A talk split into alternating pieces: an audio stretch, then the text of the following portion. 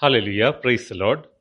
Today, for the meditation of scriptures, let us open the Bible and turn to Psalm 119. And today we'll be meditating the sections called Yod and Kaf, that is, verses 73 till 80 and verses 81 till 88. In verses 73 to 80 of the psalm, we understand that the psalmist recognizes the Lord as his creator and maker, and he comes to a recognition of a fact that finally all things are shaping him and molding him and making him into the man of God that God wants him to be. He sees God's hand in everything that he does. In verses 73 to 75, he recognizes the hand of God and God's sovereignty. He says, Your hands have made and fashioned me. Give me understanding that I may learn your commandments. Those who fear you shall see me and rejoice, because I have hoped in your word. I know, O Lord, that your rules are righteous, and that in faithfulness you have afflicted me. In verse 73, we see two activities of God. Number one, He creates us. Number two, He fashions us.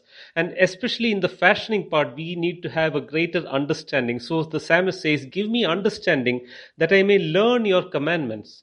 The Lord fashions every child of His according to His will and purposes using multiple instruments. He uses the Word of God to change our heart attitudes and to tell us what is good and what is bad and what is according to His will and purpose. He also uses people in order to shape us and fashion us. He also uses the various life situations that we may be going through to fashion us. Overall, we are in the hands of God, and He who has begun that good work in us will complete it in the day of the Lord. And that is what a saint of God has to believe and hope in. In verse 75, the psalmist says, I know, O Lord, that your rules are righteous and that in faithfulness you have afflicted me. Even the affliction that the psalmist is having in his life, he recognizes it is the hand of God. And God does that not because he's a cruel God, but because he's a faithful God. And he will not stop fashioning us until we are perfected into his own image and likeness. Till he sees his very nature reflected in us, he will continue to fashion us and shape us. That fact is imprinted into the heart of the psalmist, and that is what makes him to say that he will still hope in the word. The psalmist is full of the understanding of the sovereignty of God and the love of God and the faithfulness of God, that he is able to see that even in the unpleasant situations of his life. And that's why in verse 74, the psalmist says, Those who fear you shall see me and rejoice, because I have hoped in your word. We see here a man of God who, going through the afflictions in his life, he sees the hand of God and he still hopes in the word of God. And as a result of that, the people who are fearing God looks at this man and is filled with hope and they rejoice knowing that God is very much in control of his life and even in the difficult things, he is still praising God.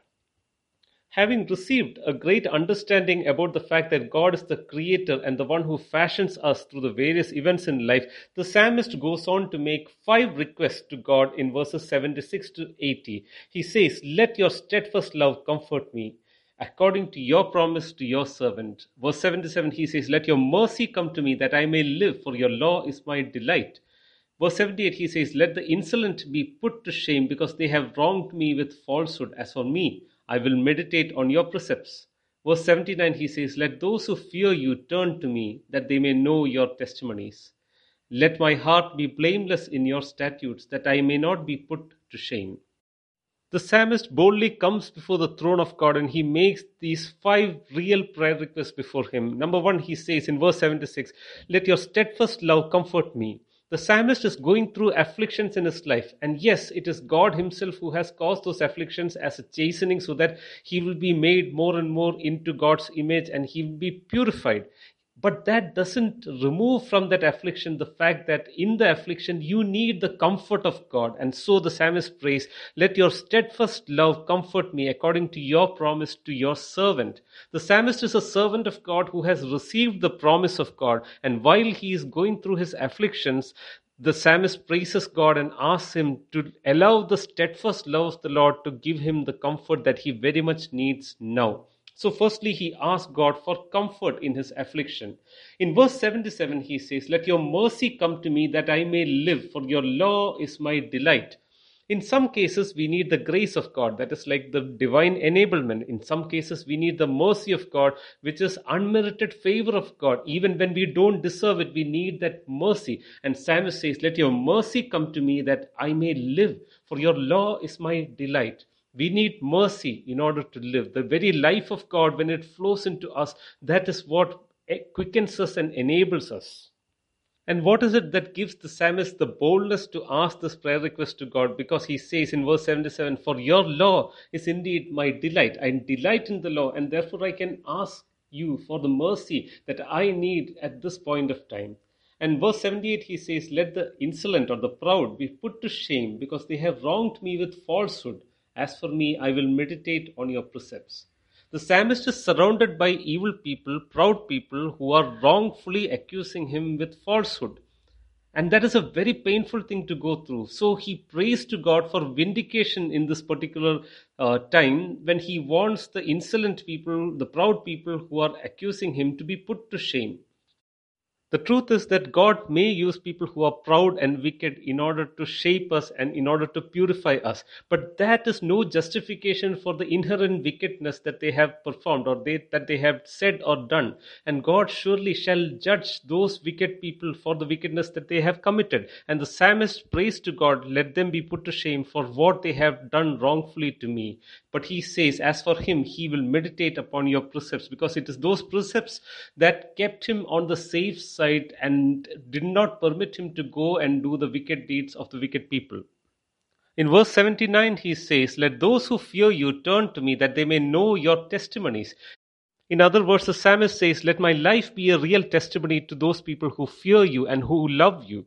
Here, the psalmist is asking for that testimony and witness in his life and through his life. Let his life be a reflection of the grace of God. Let his life be a reflection of what God can do with a person who's inherently weak, but into whom God pours his, his precious ointment and grace. And lastly, in verse 80, the psalmist says, Let my heart be blameless in your statutes, that I may not be put to shame. There are the wicked people who do the wicked things, and the evil ones who are the evil doers and they shall be put to shame. But the psalmist says, Let my heart be blameless in your sight, so that I will not be put to shame.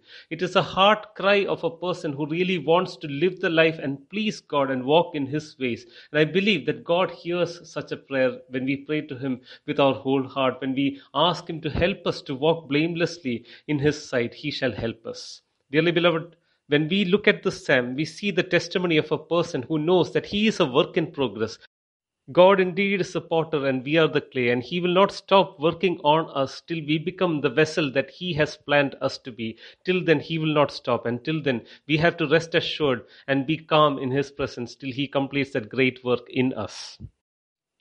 And now we come to the next portion of the psalm, that is verses 81 to 88, where the theme of this particular section takes a turn away from what we just saw. We saw earlier that the psalmist was occasionally facing many afflictions, but still he was hopeful about the Lord and hoping in the Word of God. But here we know that he is still continuing to hope in the Word, but the persecution has increased to the next level. And we see here that even though the believers are feeling overwhelmed by the oppression and persecution of the wicked people, they still have to remain faithful to the covenant and ask God for his miraculous intervention. Jesus also spoke to his disciples that he was sending us out as sheep among the wolves. And he said, You will also suffer in this life for the glory of God. There is suffering in this world. Everyone who desires to be godly shall be persecuted. They shall go through suffering in this life. There is tribulation in this world. But the Lord says He is very much in control. And even though we are groaning inwardly, the suffering is very much painful and it is very real, we can cry out to God who will help us and who will deliver us.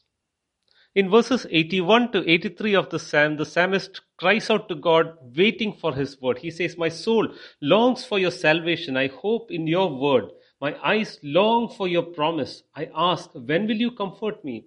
For I have become like a wineskin in the smoke, yet I have not forgotten your statutes.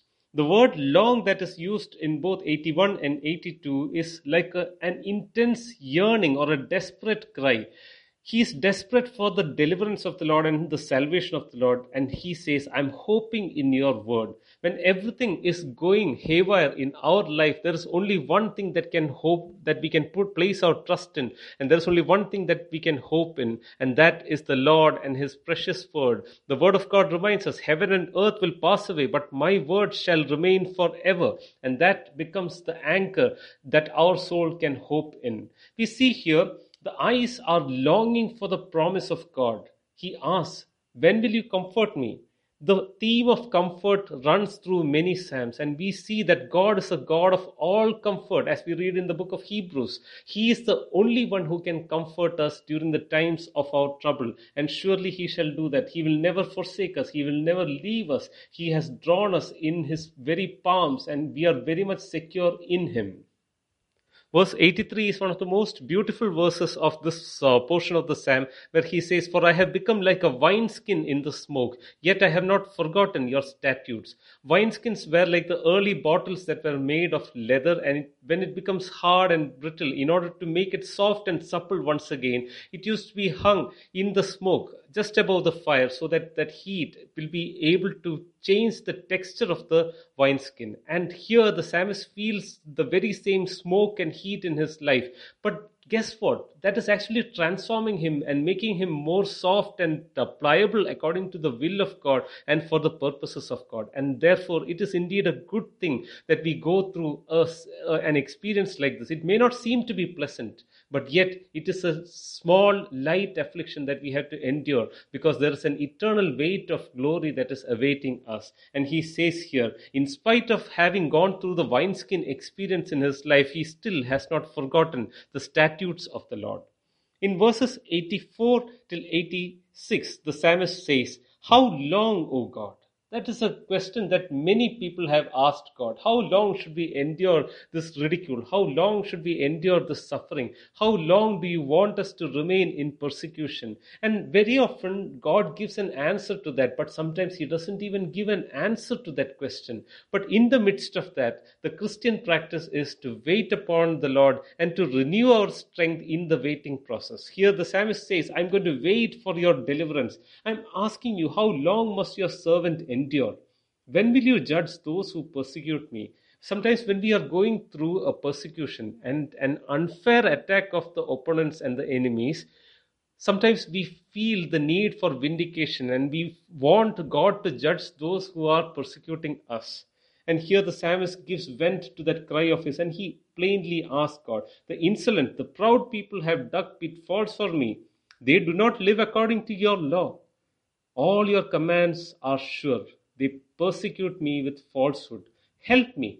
That simple request, that simple heart cry is what God wants us to do. When we are compassed by so many situations that seem to be attacking us, so many people who seem to be aligned against us, it is a time to run to the Lord in prayer and cast ourselves upon the Lord in prayer. Come before the throne of grace, and He will give the grace and mercy that we need in those rough times. And he says here, Your commandments are sure. Those people do not live according to your law, but my moral compass is set according to your commandments, and in your word I will trust. I know you will help me. That is the heart attitude of the psalmist that is crying out to God. How long? That may not be a question that God answers, but surely deliverance will come. Surely, as long as the Lord is alive, He will send salvation and deliverance to His beloved ones. Ultimately, when we receive that, we will rejoice and praise Him and thank Him, for He is a loving God and He is a faithful God. Verse 87 and 88 tells us the depth of the situation that he had gone to. He says, They almost made an end of me on earth, but I have not forsaken your precepts. My life was almost snuffed out. They nearly ended my life here. They persecuted me to the extent that I was almost dead. But in spite of that, you gave me the grace not to forsake your precepts. Even while going through the tough situations in life, even when we are broken, the Lord wants us to be faithful. Broken but faithful is what the saint of God can be. We can be waiting for the Lord but still faithful in His presence because the Lord will surely reward every ounce of perseverance and every ounce of faithfulness that we have demonstrated for Him on this earthly life, during this earthly sojourn, He will surely reward us eternally. And when we receive that reward, when we look back on the cost that we had to pay for the discipleship, that will sound like nothing compared to the eternal weight of glory that God is going to give us. And He says in verse 88, in your steadfast love, give me life that I may keep the testimonies of your mouth. The prayer turns away from the enemies of God. It even turns away from the affliction and the life situation that he is going through. He just turns to God and he says, Lord, in your covenant faithfulness and in your steadfast love, give me that life of yours so that I will be able to keep the testimonies of your mouth. Dearly beloved, do not be discouraged. While we are waiting for God in our life situation, surely He says He will send His word and He will send His deliverance. Even when we are broken, let us cling to God so that we will be faithful in His presence. May the Lord bless us through His rich testimonies and through the meditation of the scripture.